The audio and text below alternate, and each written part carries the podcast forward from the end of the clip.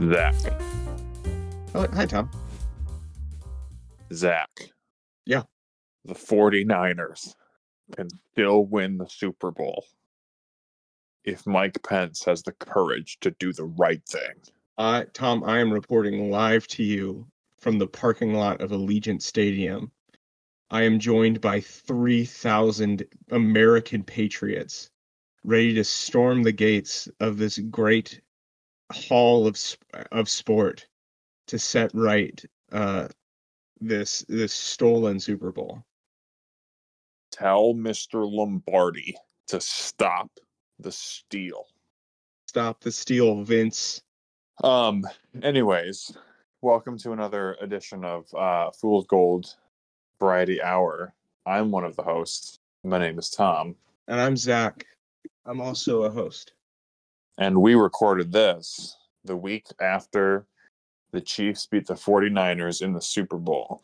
But we're not going to tell you which year in case you're from the future. You'll never know. Yeah. And don't, if you're from the future, don't listen to any other episodes. Don't listen to other episodes. And Don't also, listen to the don't listen to the rest of this episode either. I think potentially from context and given what we said, the last time they played in the Super Bowl, would have predated January 6th.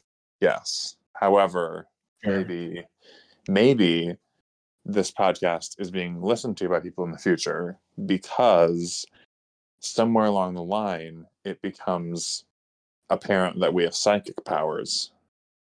And like the Simpsons, mm. we predicted the future so many times correctly, and this will be thought of as the first time because that's right, folks. It's 2020.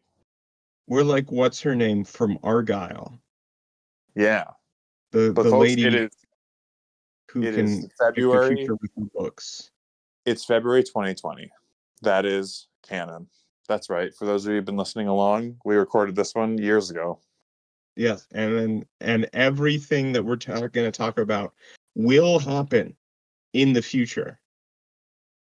And why did we not warn anyone about COVID? About uh about specifically how bad COVID is gonna get slash did get from our point of view. Because it um, was a fixed point in time. That's why. Yeah. We we need to be responsible with these great powers that we have. Zach, this this actually um this opens a bag, a a can of worms that I actually am interested in your thoughts on because I came to a realization recently. Yes. So time travel. Yes. It's always assumed that going back and fixing something like stopping Hitler or like going back and like changing history is bad Mm-hmm. because either you you erase yourself from history or you erase all of the um you know you erase like a whole bunch of like very important things that happened There's a lot of fact- uh, collateral change yeah contingent upon the thing that you change that you So- that you uh, consciously change. so what's interesting to me is that seems to be a presupposition that all humans have agreed to we are like yes the status quo the current timeline is the best timeline or at least the safest because it's the one i know and i'm familiar with and i have to like because Hold on, hold on, hold, hold, hold on. I don't think we've agreed to anything. I think we just all agreed that this is the timeline that exists. well but We, we don't have any power to change it. all, no we've all agreed that changing it would be net bad we seem because whenever that comes up we're all like yeah you can't do that we all just accept that That's is it I don't because we all all agreed that, and I don't know if there's any way that we could know that changing it would be bad. right but we always assume that it is bad. We're always like yeah don't go to the past and step on a butterfly or like don't go and like whatever because you know you fixed the point. Like why why did we all accept that that's a legitimate thing? Like why are we also like the status quo? In in a i don't know if temporal is the word i'm looking for but in like a time sense is the Sure. best one Uh, I think causality is a big deal to us. We uh humans among the animal kingdom are some of the few to realize that if I do one thing, it will cause another thing to happen. Yeah, but I'm saying Some amount of foresight in that situation. I'm saying Marty McFly goes to the past and changes the future, and then he arrives back to his present day, sees how different things are, and is like, "Oh, this is bad." No, he doesn't. Because in the first one, he changes the changes the future, and he comes back to the future, and everything's great.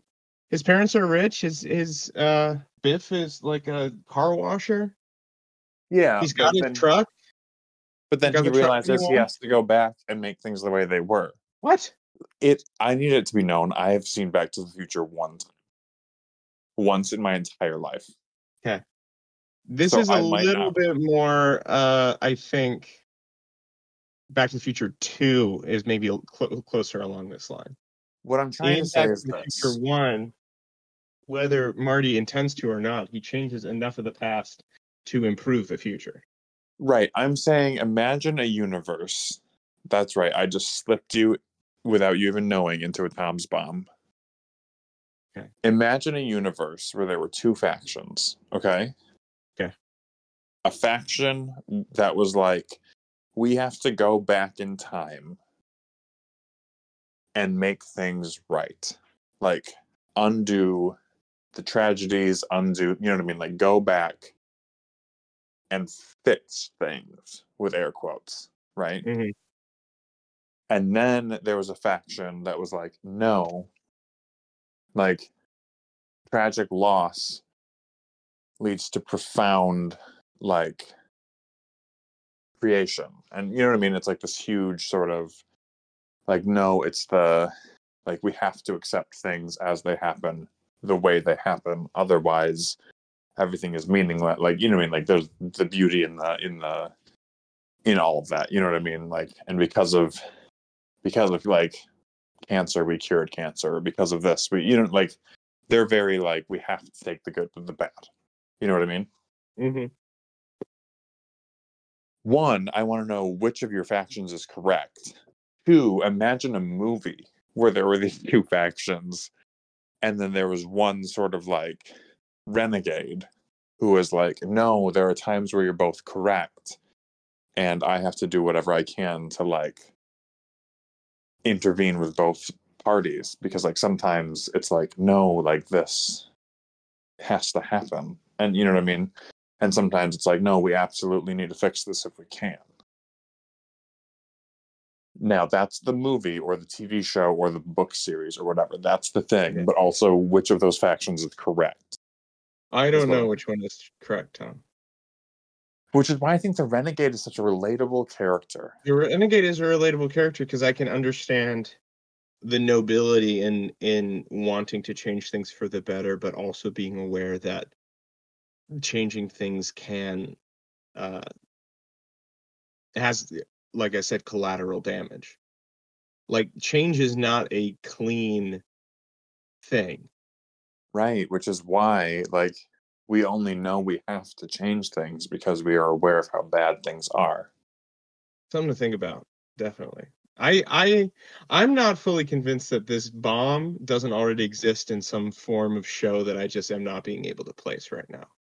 I like how you've posited that every other bomb I've ever made is a very original idea, and I really mean, appreciate that. They're all composites and pastiches for the most part, but this this seems like such a this seems like a concept that has definitely been trod somewhere before, but I just It seems like a concept an intelligent person would have thought of. All your other bombs were really. I'm not saying that. Here's the thing, though, Tom. I don't think time travel is time travel as we traditionally think of it uh, is a possibility, and I think that is because if it was a possibility, we would have met legitimate, verifiable time travelers by now. Uh Like we would have encountered people from the future who had returned to the past with provable, No. with provable evidence that they were from the future. no, your answer is too anthropological. Because what if humans aren't the ones who invent it? Like, so our history, nobody cares about it. Like, we're functionally to whoever invents it what like apes are to us. You know what I mean? It's like You're talking about like an interstellar almost situation in which like the uh far far future humanity um uh who have developed fourth and fifth dimensional capabilities uh they can time travel uh but they use it in very specific ways kind of. I'm more saying like climate change kills all of us and Homo sapiens don't exist anymore. But then billions and billions of years from now, the there is a creature that is entirely original and like shares no common DNA with us that is much more advanced through evolutionary processes than we are. They invent time travel. They just never care to come back to us because we actually don't matter. we're interesting though we got some cool stuff Right. In the same way that like setting a beehive and its politics or like an ant colony and its politics is interesting to people. You know what I'm saying? yeah Like I'm saying I'm saying time travel might be possible. It's just like we wouldn't be the ones who invented it. Because mm-hmm. we so I in in a way you're right because like human beings will never I think it's safe to say human beings will never invent it because if we could we would we human beings would have proof. Yeah. But time travel being impossible is entirely different. You know what I mean? Sure. It could be possible to travel in time. It's just humans will never know how. I feel like that's yeah i mean that seems at least a little bit more likely than humans being able to do it this right, but it's not actively impossible. and it's not Um, actively impossible but it is not achievable by us Yes. I don't know why that distinction was so important to me. And I also feel like we are who knows how many minutes into this podcast, and it is by far the most like deeply philosophical it's ever been. there is a reason for that but i'm not going to i'm not going to get into it Just, um this is but like this is really interesting. Are you interested by this or are you like this is not the energy I wanted in the studio? I mean, I'm interested in this. I don't. I just don't know if we're saying anything that people don't already kind of think about. once again, Zach is like, this is a very basic thing that everyone. I feel like I feel like we are we are we are splashing around in a kiddie pool and pretending like we're drowning in it. Like I don't think it's I don't think we're going as deep as we really think we are. All right, everyone in the comments, because that's a thing that our podcasts have now. we got comments now. Check them out. Is this something? Well, okay, yes, it's something you've all thought of because we've already established that you're from the future. Because this is being recorded in 2020, so you're you've thought of this because it's just been in the pantheon of human ideas because of this podcast. So, um, but this is not the kiddie pool. We're pretty deep. Mm-hmm. Anyways, Zach. Yeah. What is it that you were uh, wanting to talk about today? That is Uh, about the future.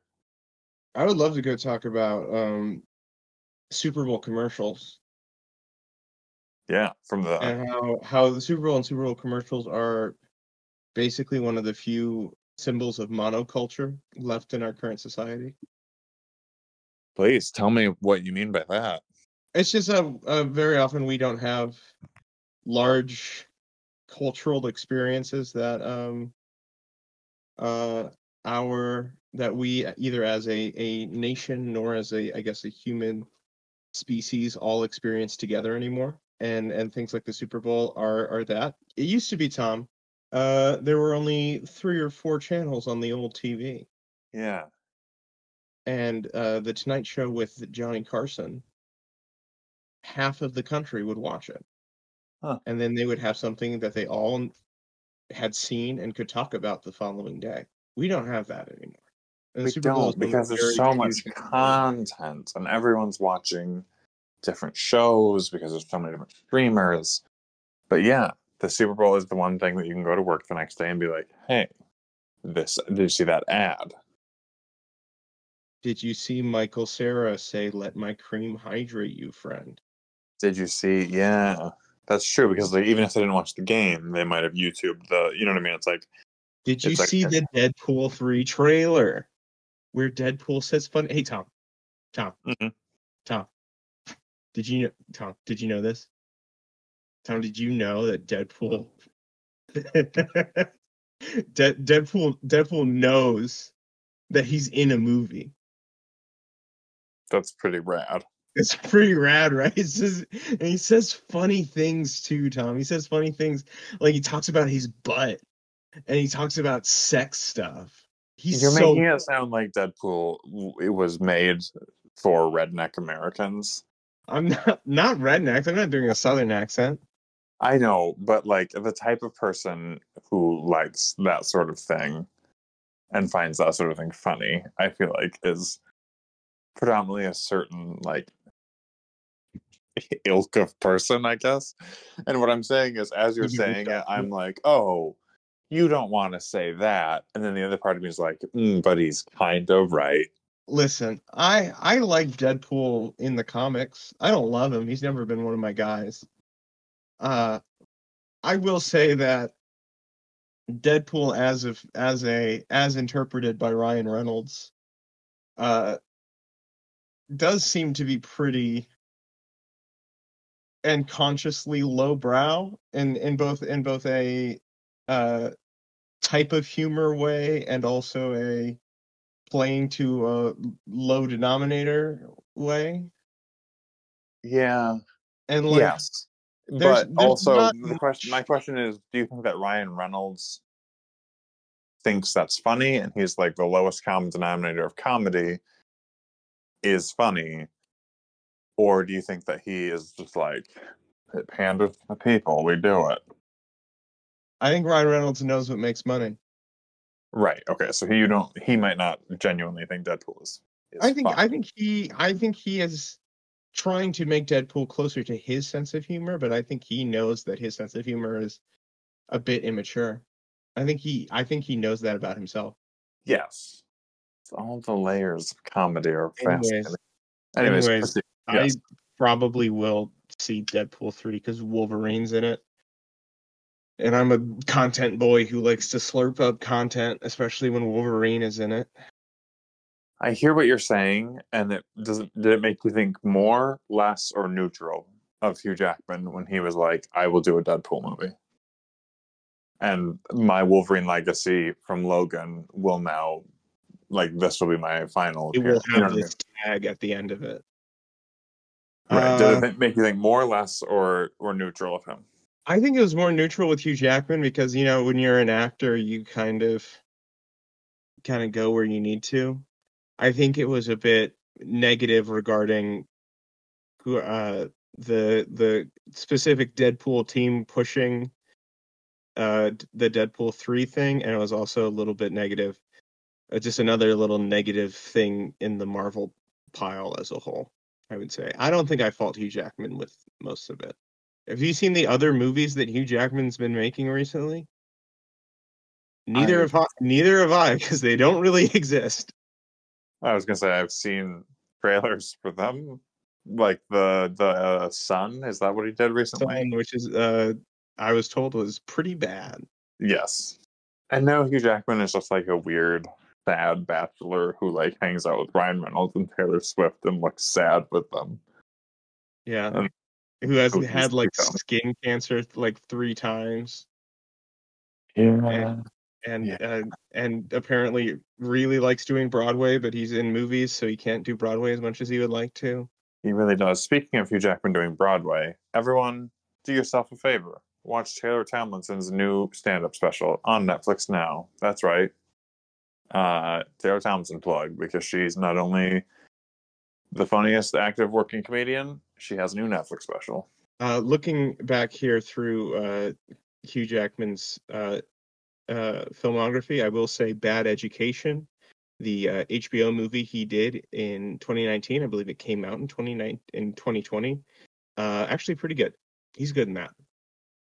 Uh, the I rest know of these, very little about that, but I trust that you are correct.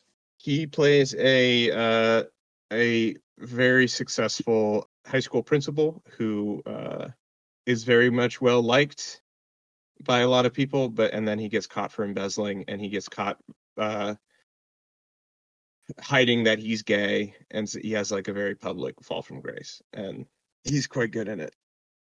Ray Romano is also in it, and he's also quite good in it.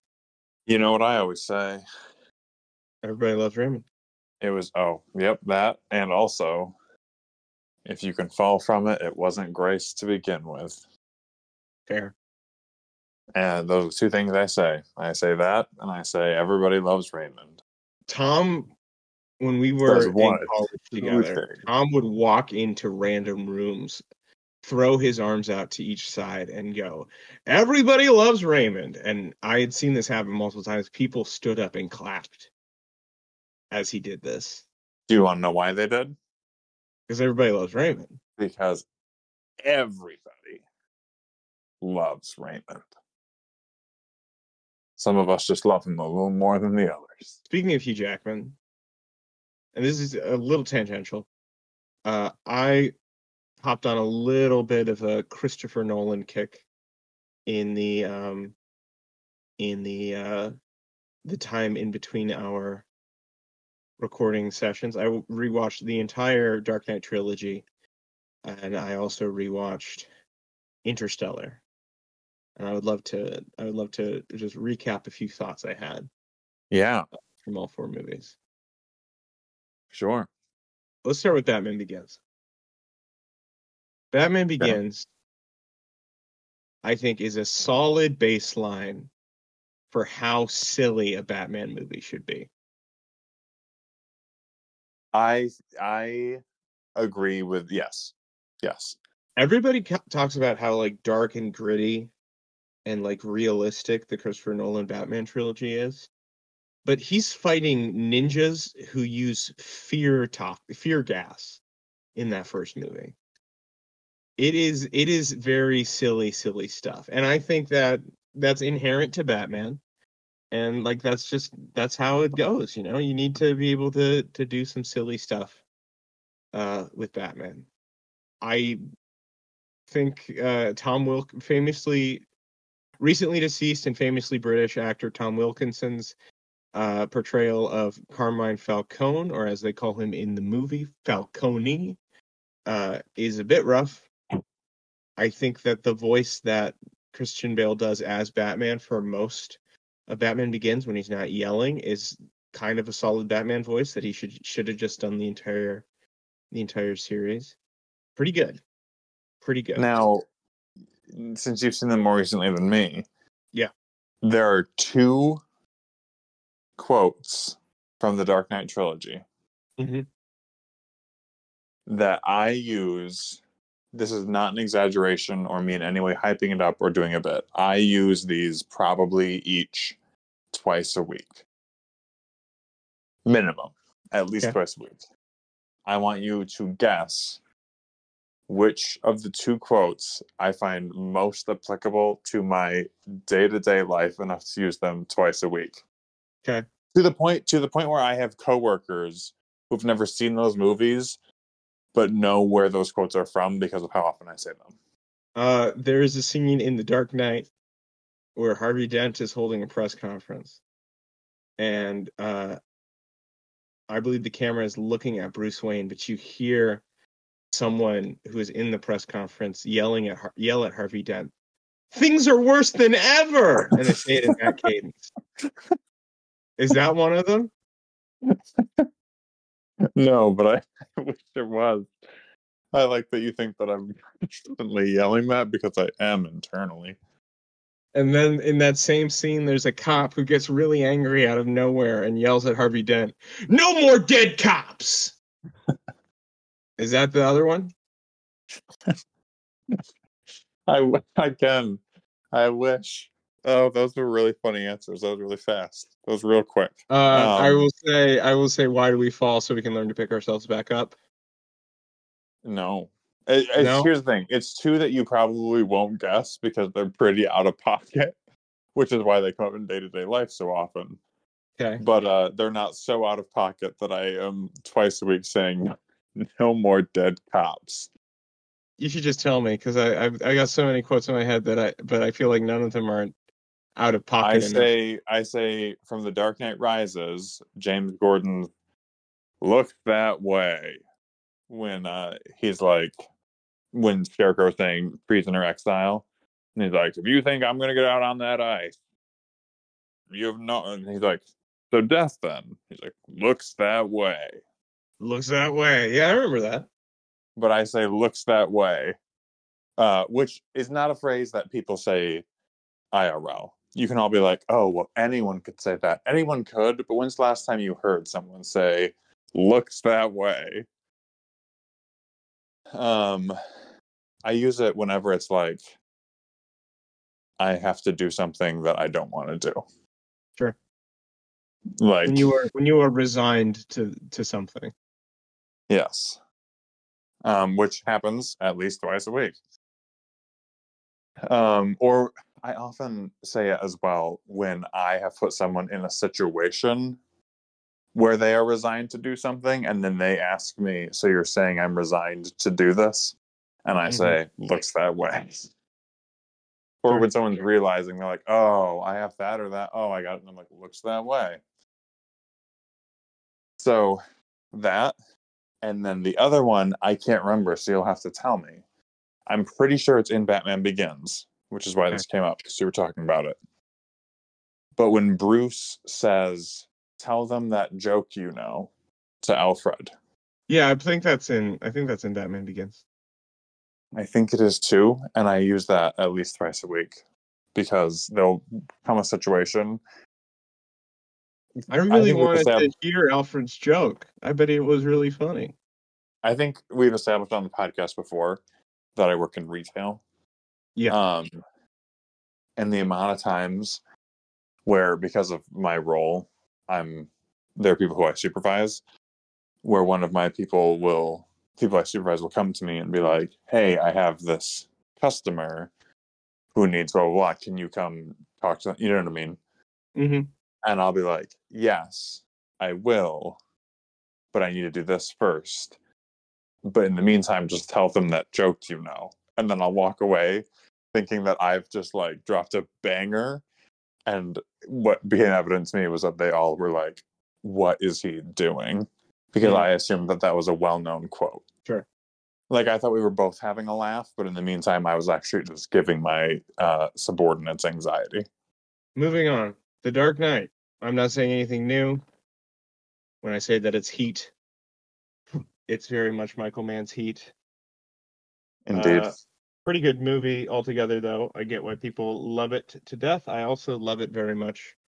Uh, what The Dark Knight gets right that many other Joker adaptations do not is that the Joker is very kind of funny in The Dark Knight, and uh, at least Jared Leto's Joker was not funny. Uh, Joaquin Phoenix's Joker isn't very funny. Heath Ledger's Joker is pretty funny. He's got bits. He does jokes. He's a fun. He's a funny guy. Not much to say about Dark Knight Rises other than the fact that uh, Bane's voice is ridiculous, and I don't understand why they let him do that. I'm I'm aware that they had to, he had already tried to do it once, and it was even more unintelligible than it already is, and so they had to dub him over. They had to tell Tom Hardy to do a different voice and dub him over. Tom Hardy always plays hard to understand superheroes because I have a hard time understanding Venom. I I don't I don't have an easy time understanding Venom. I feel like I can pick up a few more Venom words than I can for Bane. I also think it's really weird how pro cop um like the entire the entire Dark Knight trilogy in Gotham that's been telling us about how corrupt every institution in Gotham is. And then every single cop in The Dark Knight Rises is a good guy. And there is a literal heroic parade of cops at the end of the movie. Yeah, because Harvey Dent Day. But these are all cops who have been like empowered by like Patriot Act 2, more Patriot Act. Like they are war- the things that make them bad have been more or less amplified in the what eight years between these two movies. Um, in a way, but I thought the Dent Act, because of Dent's death, like the Dent Act, made it so like basically the entire mob was arrested. True. So the cops had had no way to be dirty. But then it begs the question: if Gotham was fixed because of the Dent Act, why was Bane like, "We have to destroy it"? Indeed. Huh? So Uh, that it's also weirdly- has the most potholes. It's it's also weirdly weirdly white right wing in that it like shows like a uh it's like a nightmare view of what a class uprising would allegedly be and and wealth is is more evenly distributed but it's all for it's actually evil though because uh because because Bane is is using it to drive Gotham into chaos it's it's the the political Because if the one percent isn't in charge, chaos. Indeed. The the the the political implications of the Dark Knight Rises are all over the place. That is very true. And also, The Dark Knight Rises has what everyone knows is the worst death scene. It's Mhm. like, but then also, The Dark Knight Rises is really good. I genuinely think it's really good, but it is also like so weird. I didn't quite enjoy it this last time I watched it. Maybe on a rewatch, I too would be like, oh no. Um, do you want some uh fast little Bane lore that's interesting? So he was created in 1990. Well, who knows when the idea of him was made, but in the in the early 90s. Um, but uh, he was created because DC was going bankrupt, and they were like, "We have to sell more comics, so we'll kill Superman and have Bane and have someone break Batman's back and put him on the commission." Yeah. And they created Bane to do that. And Bane, in his original comic called Knightfall, is obviously very strong and is a better fighter than Batman, but is Mhm. also very, very smart and Yes. is probably smarter than Batman. And Mhm. this was such a big deal um, that someone broke Batman's back because again, DC did this to avoid bankruptcy and they were really pushing it and like trying to hype it up. It was such a big deal that Bane immediately became like a um not what's the word I'm looking for? It's like a very like household, like people knew who he was. Um like a Yeah. a public not a public figure, but you get what I'm saying. Yeah. Like a pop cultural icon, I think is what I'm trying to say. Um but uh so because of that, Joel Schumacher was like, I'm gonna put him, the really the guy who's like the new it boy, in my Batman movie The because new, my the new Batman villain that people actually kind of know about. Right, I'll put him in my Batman movie. But Joel Schumacher didn't read comics and didn't know that Bane was like wicked smart and wicked strong. So Joel mm-hmm. Schumacher just looked at a picture of Luchador Bane and was like, "This is the vibe," and just threw it in his movie. But then that movie was such a commercial, like toy selling success that DC pivoted and made that Bane's character and that was who Bane was and still is in like the Harley Quinn show and like He's not smart. He's not. He's not as much of like a an ogre in like the Harley Quinn show and like Lego Batman. Like he's he's not a genius like comic book Bane is supposed to be. But he's not like like I don't think Bane even really speaks at all in like the in in Batman and Robin. right Like he's, he's just Hulk essentially. Dumb oaf who is strong and that became like the working um the working understanding of Bane in like comics and television for a while including the Arkham games. But then Christopher Nolan was the one who made Bane like back to kind of his roots. And Bane is like Bane is a pawn in Dark Knight Rises which is one of my critiques against it um that's one of the critiques I have. He's a pawn, but he also is very smart. hmm Um, and then because of that, from Dark Knight Rises to present, Bane in comics is portrayed as he should be, which is very, very smart. And very, so Christopher Nolan actually returned and brought that type of Bane back into the mainstream because prior to Nolan, the mainstream ended up being Batman Forever. So Bane's character has just flipped like a bunch of times, which is interesting and is my Bane lore dump. There's a little Bane lore for you, everybody. Uh, Interstellar. Really, really great. Have you always That's- held that position of Interstellar, or did I always thought it was a pretty good Christopher Nolan movie. This rewatch kind of cemented it as like, oh man, this is this is like a top five, maybe top three Christopher Nolan movie. It is really good. It's really good. You know who's cool? Who? Tars. The robot. Uh, I agree. I agree. Also, I'm pretty sure that Interstellar is the movie is the movie that I have cried the hardest in. Say it got me this time. When he's watching that video of Murph, I remember it like that is the hardest I have ever. It's 100% the hardest I've ever cried in a movie theater. Um, and I think probably in a movie. It's it's a it is genuinely very moving and easily I think Nolan's most like sentimental and like cognizant of human emotions in in in a movie. Yeah.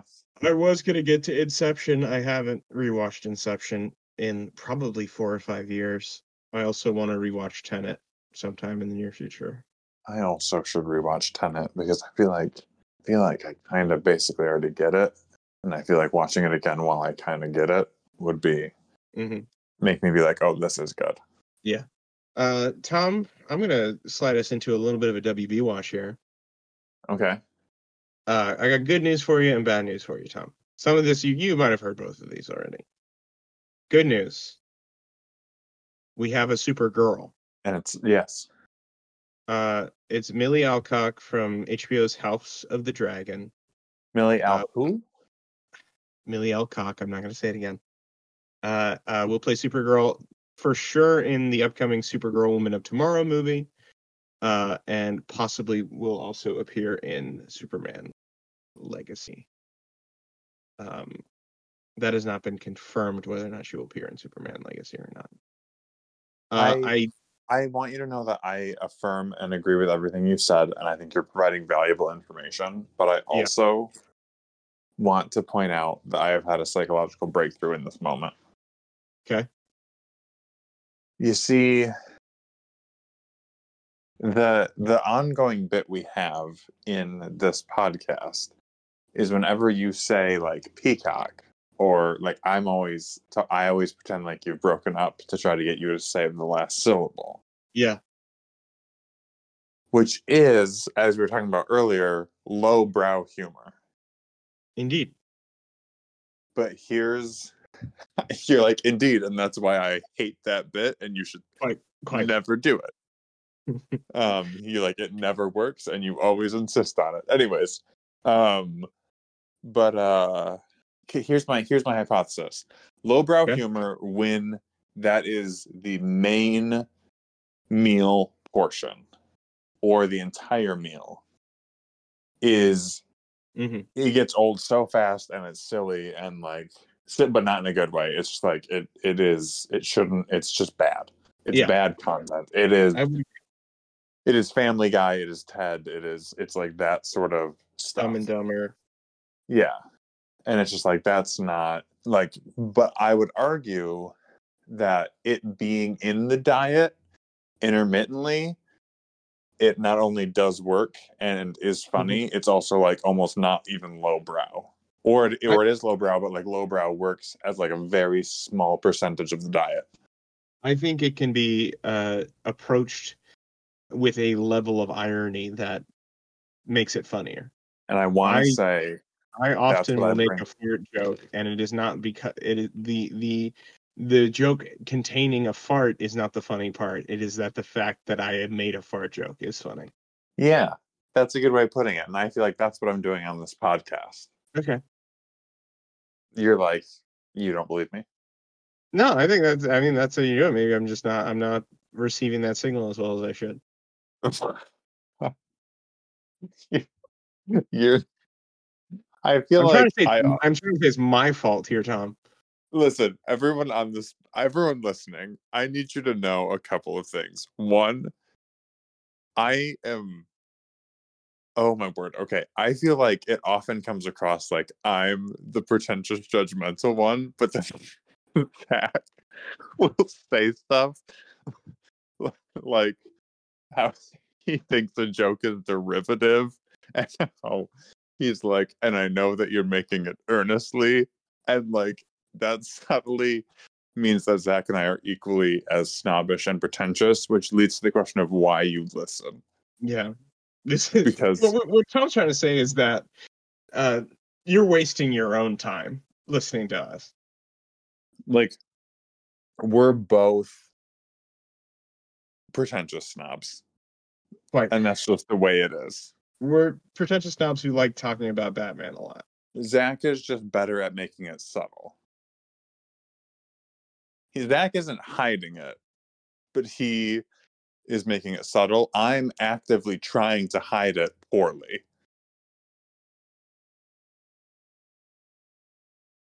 Anyway, um, the bad news is that uh, WB was more or less lying about uh, being willing to sell Coyote v, v Acme to other distributors.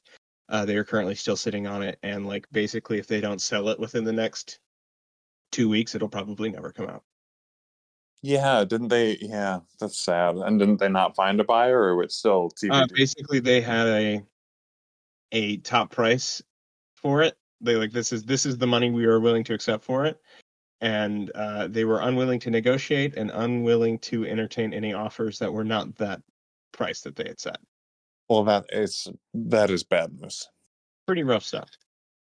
Uh, David Zaslav, bad CEO, not good at what he's doing, and uh, I doubt anyone is listening to us who has any control over the the the levers of power at old WB. But uh, I will say it to anyone who's listening: it is your moral imperative to leak this film.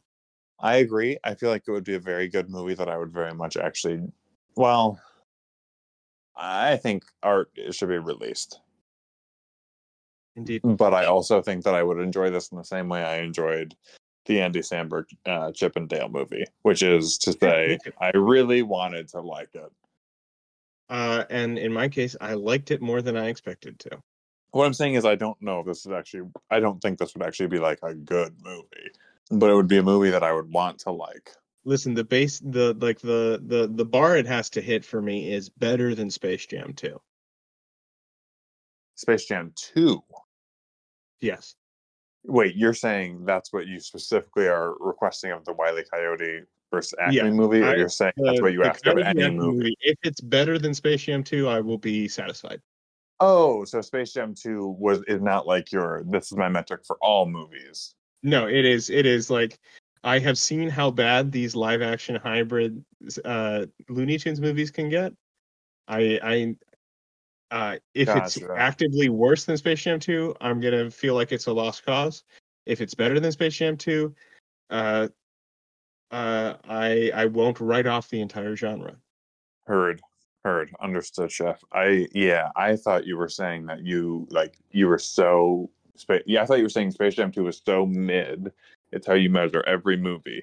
Is it better or worse than Space Jam Two? But you were That is- saying Perfect median is Space Jam 2. that's what I thought you were saying, and I was like, That's not what I meant to say, but I can understand why you would think that. But but you were just saying Space Jam Two was god awful, and if it's better than Space Jam Two, I'll be like, good. Yeah. Heard. Gotcha. Uh, I like being called chef on this podcast. You can keep Right. that up. Okay. Did you know that there's a segment of the day every day at work where my boss will come up to me and talk to me about the episode of The Bear they lost they watched the previous night and then what they thought of it.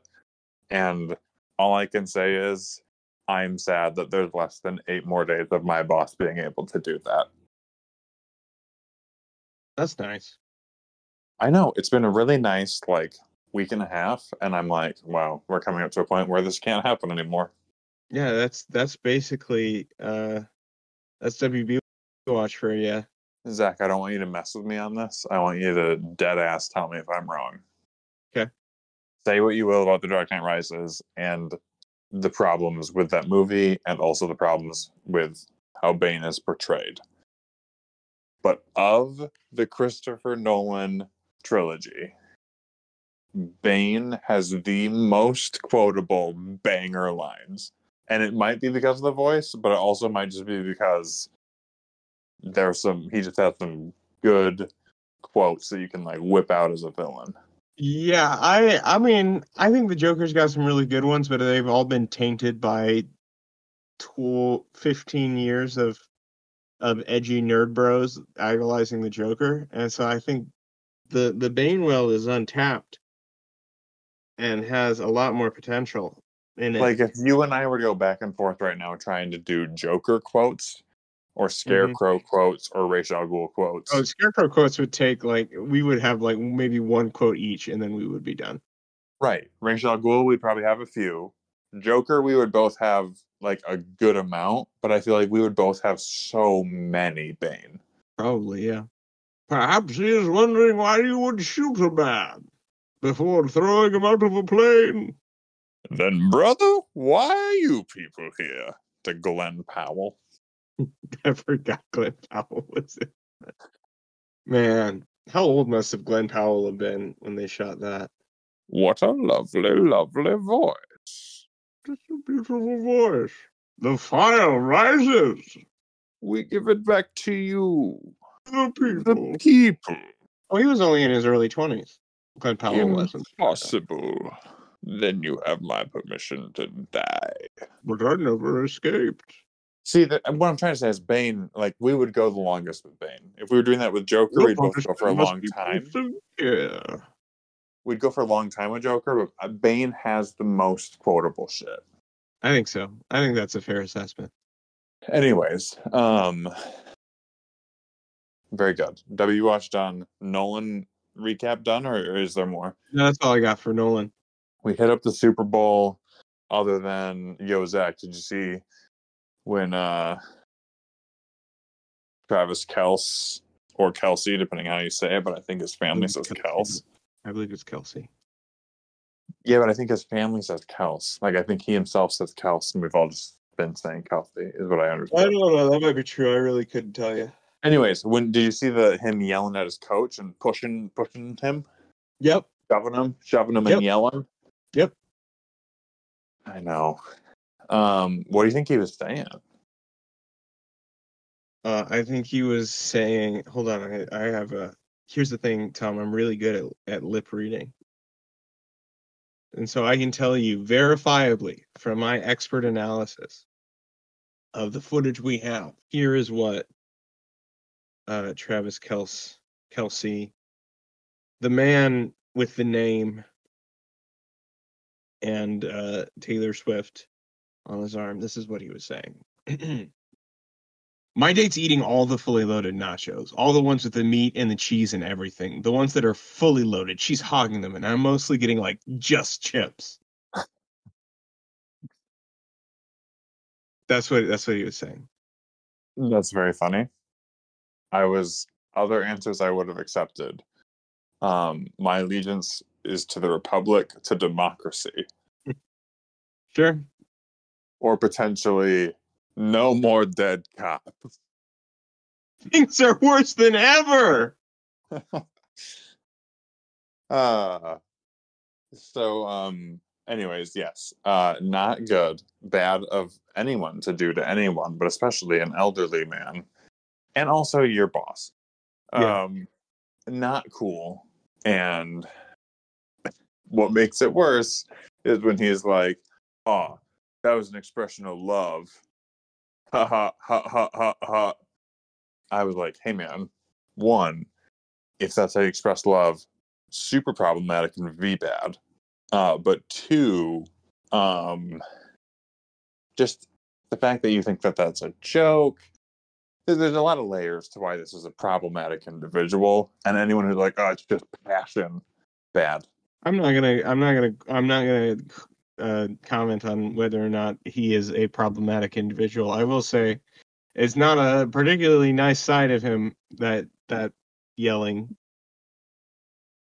I could have gone without Anywho. that, and I'm sure uh, Coach Andy Reid could have gone without it happening to him.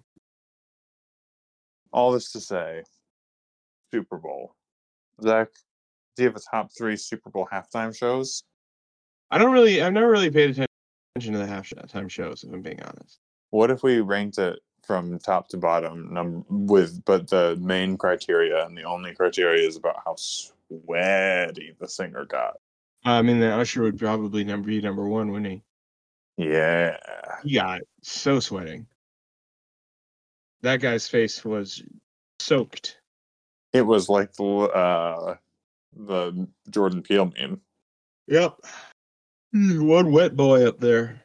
A really wet, wet, wet fella. You can either be a, a wet fella or a fat wella. Zach, can I talk to you about Paul Giamatti? I would love nothing more than to talk about Paul Giamatti with you, Tom. Have you seen the interview with Howard Stern and Paul Giamatti where he talks about Cher? No. Paul Giamatti goes on like a five minute rant where he seems genuinely annoyed. Like not not a I'm pretending to be annoyed like to be fun. Like he seems genuinely annoyed. He is like, Cher keeps trying to contact me. She DM'd me on Instagram. She like somehow got my number and calls me and leaves me voice. Like he's genuinely upset at Cher because Cher is like they've never met and Cher just really wants to meet him. And he's like indignant to Howard Stern, just being like, Yeah. He's like, I need to speak with you. What is like what could Cher possibly think is critical that she shares with me? And I just it blows my mind one that he is this open and vocal about like stuff in his private life that pisses him off. Two, mm-hmm. it's crazy to me that he doesn't kind of want to talk to Cher and be like, like you know what I, I mean? would- Like if she Yeah, I mean, I, I would take a me- phone call with Cher. exactly. So it's like it's crazy that he is is not like kind of excited or intrigued by this. It's crazy he is annoyed and he's willing to share that annoyance, but it's also like what does Cher want to say to him and is it like creepy stalky? That's that's wild. No, I had not seen that. That's pretty funny though. It's one of the funniest videos I've ever watched and I it blows my mind. Um, uh, I like uh, Paul Giamatti did an actors roundtable, I think a month or two ago, uh, in which he recounted how he got the job, uh, how he became, how he got the job of playing one of the apes in the uh, Tim Burton Mark Wahlberg Planet of the Apes. Have you seen this? Yes. Uh, okay. Well, to sum it up for the audience, basically, uh, when he found out he was in the running to play one of the apes, he like asked his agents to gun super hard for it, and his agents did not get why he wanted that. Uh, and he's just like, I just really, really want to play an ape, and if you make me, if you if you make them hire me for a human character, I will burn this at your office to the ground. Let me play an ape. And man, that's the kind of man I would I could only aspire to have that much enthusiasm about sitting in a sitting in a chair for up to three hours a day, getting ape makeup put on my face. And that's coming from Zach, who is notoriously enthusiastic about saying monkey. I love to play monkey. So I don't I don't hold out the O as much as you do, Tom, but I do love to talk about monkeys.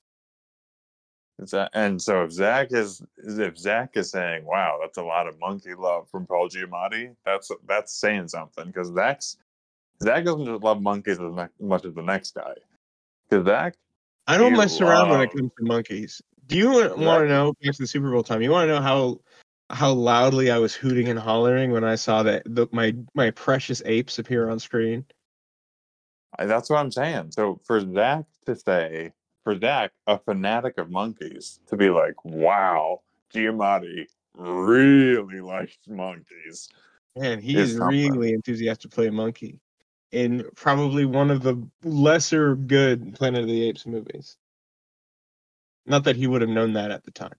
That's how you know there's a video of Giamatti. He's feral to play a monkey. He is, yeah, he is, re- he is scratching his pits. He is going ooh ah ah. He he is shoving bananas in his mouth left and right. This man, this man really really wishes to be a monkey. And do you know who that turns on? Paul Giamatti's current girlfriend, I would assume. And Cher. Cher, oh, maybe shares into that. Yeah, could be. Anywho, are you ready for a uh, court case? Court of Zach is now in session. Okay. You'll recall last week, uh, Judge Zach ruled the Postum guy was fine. Yeah. I believe the plaintiff was not a an asshole, but was overreacting. All right. Are you ready? Yes. I just got married last week. My wife and I are both in our 30s. I am Mexican and she is American, but we both grew up in the US and both our families know both languages.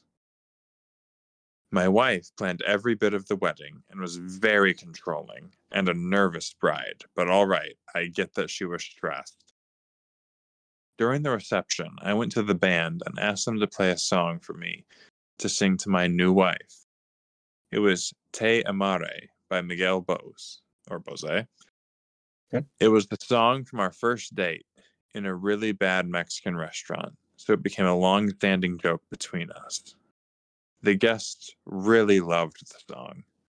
My mother in law cried and told me it was beautiful, but my bride was upset. I asked her what was wrong, and she said I'm an asshole for taking the spotlight to enforce my ethnicity and not just let the band sing our song for us. Am I an a hole? Any further context around this? Not even any.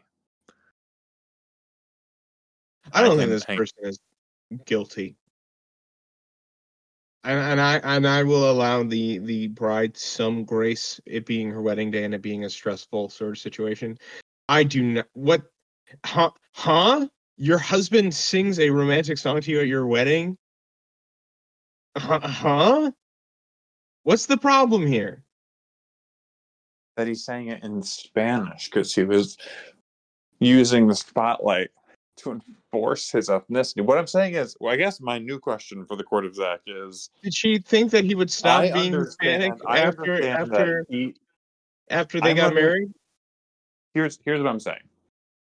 Of who the he court of is. Zach is the court of Zach is taking a shift because it's no longer is the defendant guilty and does he have like is it is the, defendant guilty?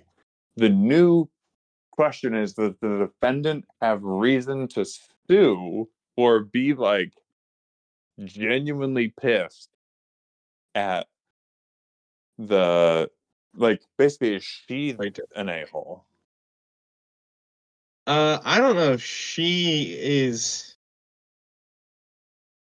Uh, I don't know how to go rule on it. I think the reasons the reason that she's upset is completely stupid.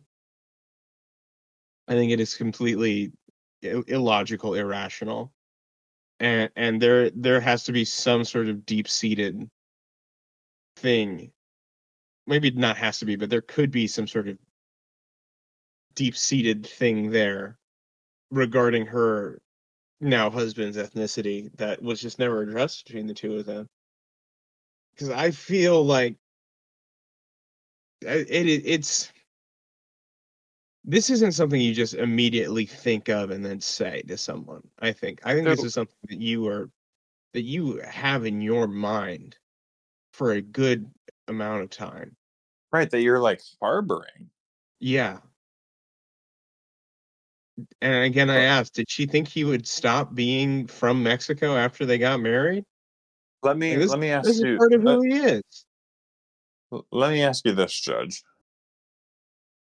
Does your ruling change at all if this isn't if if that wasn't her comment, it wasn't to make this about your ethnicity. Does it, does it change if she was like, "Hey, I'm mad that you took the mic from the band and made this like about you and you being in the spotlight instead of just letting the band sing." I can't understand being embarrassed by that. And or, being or, and, and or annoyed by that. I don't think Right, that it would be necessarily something that you would need to confront your your your spouse 'cause- over. because it seems like he's asking like hey did i do like the the am i the a-hole post is him being like hey did i do something wrong here? And is is the answer like yeah you did but not what she said. Like No, I don't think he did anything wrong. okay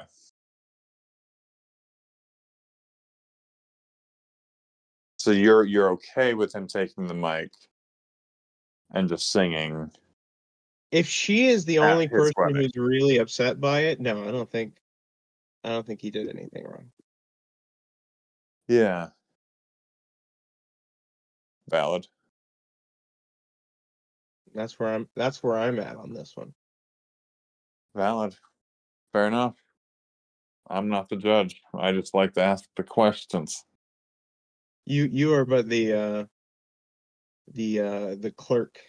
Yeah. All right. Well, this has been a good episode, Tom. I think we conducted ourselves very uh, professionally and pretentiously. I agree for the most part. And again, we also proved we were psychic for the first time. Indeed. So, uh, uh, yeah, uh, people of the past, uh, put your bets in regarding Super Bowls and COVID and uh, presidential elections. You might make a good chunk of change off of this. right. Uh, Regardless of what year you live in, you'll want to bet on the Chiefs bet on those Chiefs, baby. because Mike Pence didn't have the. Mike Pence is was- a coward. All right. Well, uh, that's enough ragging on Mike Pence for today, anyway. Uh, so, uh, thanks for listening, and we'll see you next time.